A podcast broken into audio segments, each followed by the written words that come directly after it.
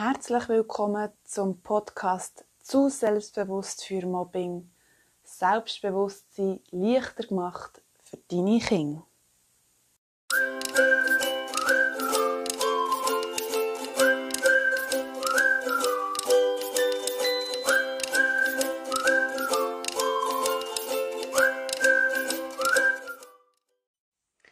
Im heutigen Podcast geht es darum, was ist Mobbing wirklich und wie kann ich mein Kind begleiten, wenn es unter Mobbing und üblen Konfliktsituationen leidet.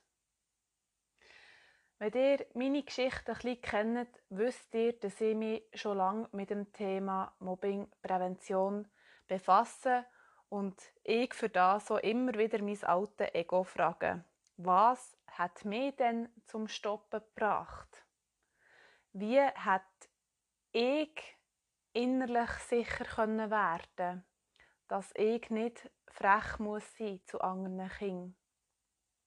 Und so habe ich auch viele Mobbing-Definitionen gelesen. Und einige sind für mich recht schrecklich. Die sprechen erst von Mobbing, wenn es irgendwie drei Monate oder sechs Monate anhaltend Kinder gemeint zu einem sein. Erst dann dürfen wir von Mobbing reden. Aber ist es denn nicht schon viel zu spät? Haben sich denn die Opfer-Täter-Muster nicht schon viel zu fest gefestigt? Und wie sieht es im Gefühlsleben aus von diesen beiden? Geht es denen wirklich gut, nach sechs Monaten immer wieder das Leidenspiele von Opfer und Täter zu sein. Wie kann man das Opfer begleiten, dass es nicht selber zum Täter wird, dass es nicht das Spiel umkehrt und plötzlich das halbe Dorf und die halbe Dorfverein gegen die Täter genau gleich beleidigt und beschimpft ist. So habe ich für mich eine eigene Mobbing-Definition erschaffen.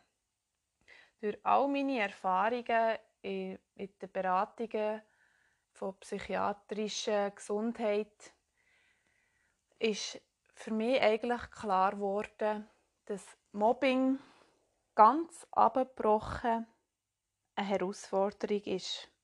Eine Herausforderung im Leben, wo ich bestehen kann oder nicht.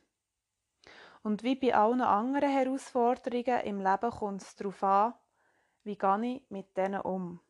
Wie denke ich darüber, wie fühle ich darüber, wie fest nehme ich mir das zu Herzen und wie schnell gebe ich auf. Wie fest übernehme ich Selbstverantwortung und wie fest ist mir das gelehrt worden, dass ich selbstwirksam bin.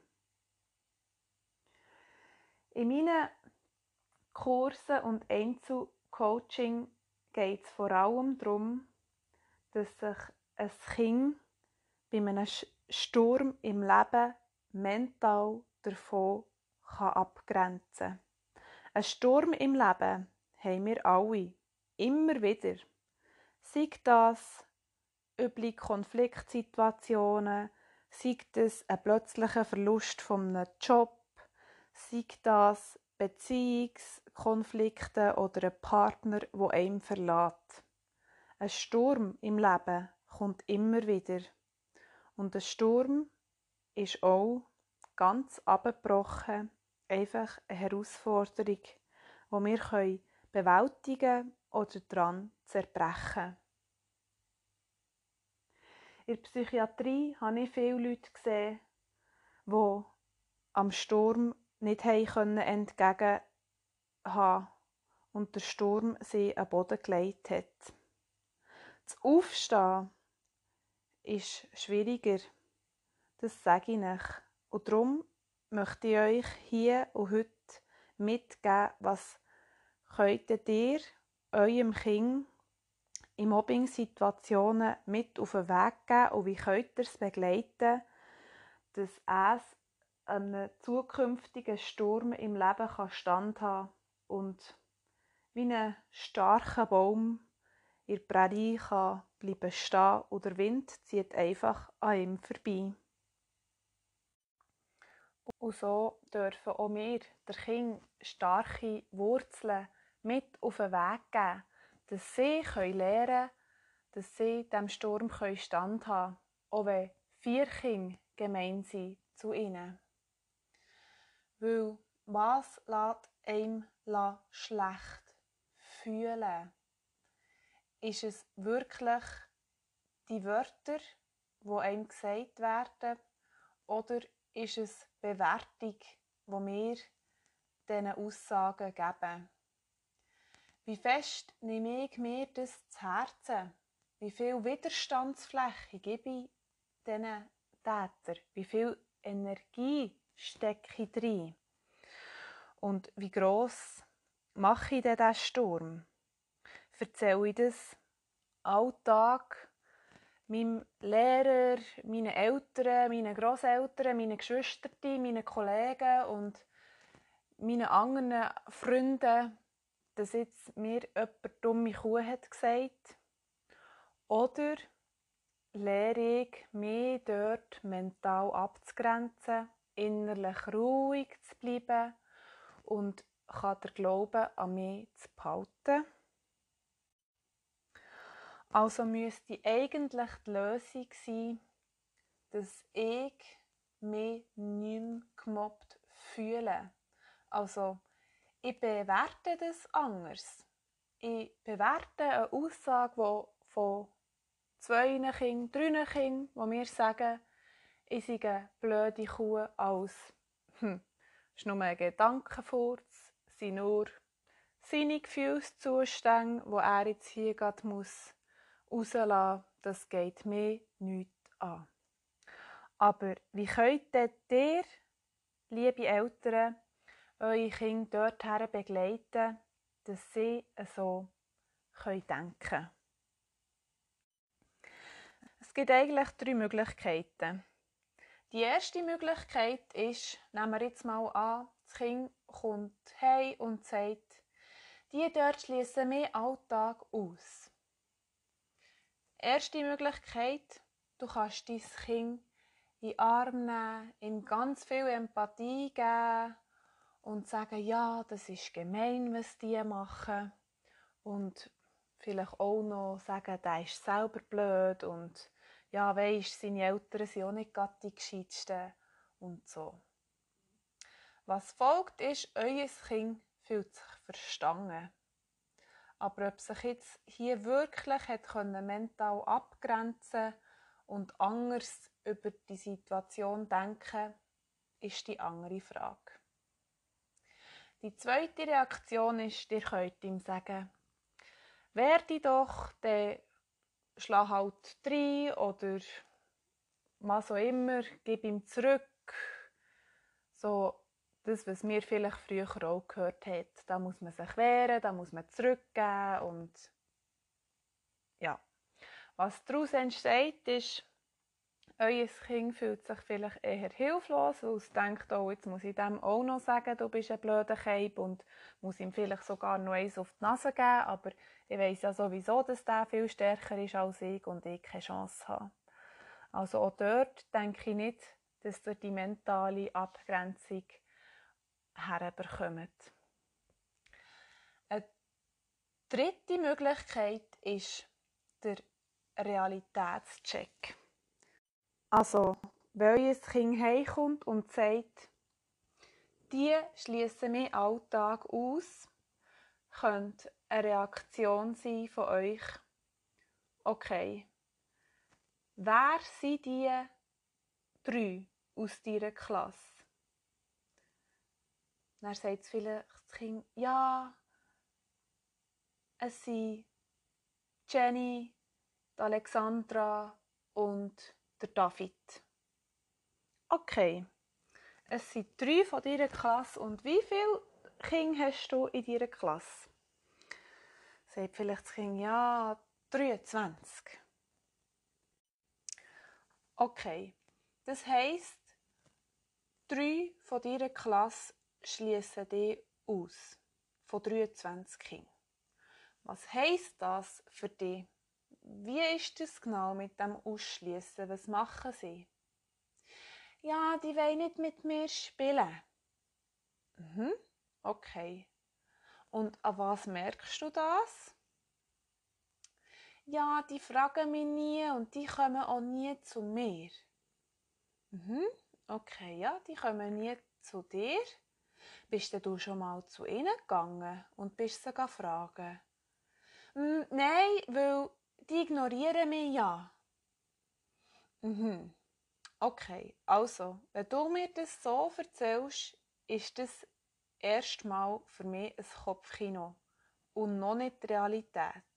Und es sind nur drei von 23 Kindern. Und jetzt erzähl mir doch noch, wer von diesen anderen Kindern hätte ich ganz fest gern? Ja, Lisa und Sandra und Selina und ja, ich denke, der Alessandro ist ein bisschen in mich verliebt und okay, schau, du hast ganz viele gute Freunde, die dich unterstützen, die für dich da sind. Und wenn es dir jetzt wirklich so wichtig ist, auch noch mit diesen drei anderen zu spielen, dann können wir jetzt mal zusammen überlegen, wie kannst du du auf die zugehen. Und jetzt merkst du vielleicht, der Realitätscheck geht klein in eine andere Richtung, als jetzt nur empathisch sein, wo zwar dem Kind hilft, zu verstehen, aber es nicht wirklich hilft, in eine andere Richtung zu lenken. Und das Werde doch macht vielleicht meistens mehr Konflikte, als dass es Konflikte löst. Jetzt kann man sagen, gut, was mache ich denn, wenn das Kind mir sagt, die ganze Klasse hasst mich? Hm. Gut, dann kannst du eigentlich wieder mit dem Realitätscheck dein Kind fragen, okay, wie weißt du, dass die die ganze Klasse hasst? Ja, das hat mir der Mirko, die Lena, der Tim, der Nael und die Laurel gesagt. Mhm. Okay. Das sind fünf von deiner Klasse, die dir das erzählt haben.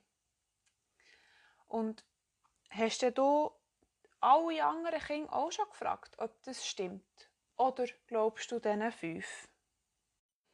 Mm, ja, nein, nein, das habe ich nicht. Okay, und so könntet ihr wieder versuchen, mit eurem Kind dort eine Lösung zu suchen. Und ihr merkt, es ist ein anderer Ansatz, wenn man das Kind dort hilft, begleiten, weg von sich einsteigern und die Mobbing-Situation riesengroß und mega schlimm zu machen. Ich will hier Mobbing nicht verharmlosen, es hat keine Berechtigung, das, für das setze ich mich ganz klar ein. Aber das Problem ist auch nicht gelöst, indem wir Hilfe im Aussen suchen, indem wir selber für den Täter zu beleidigen, weil schlussendlich haben wir immer wieder herausfordernde Konfliktsituationen im ganzen Leben.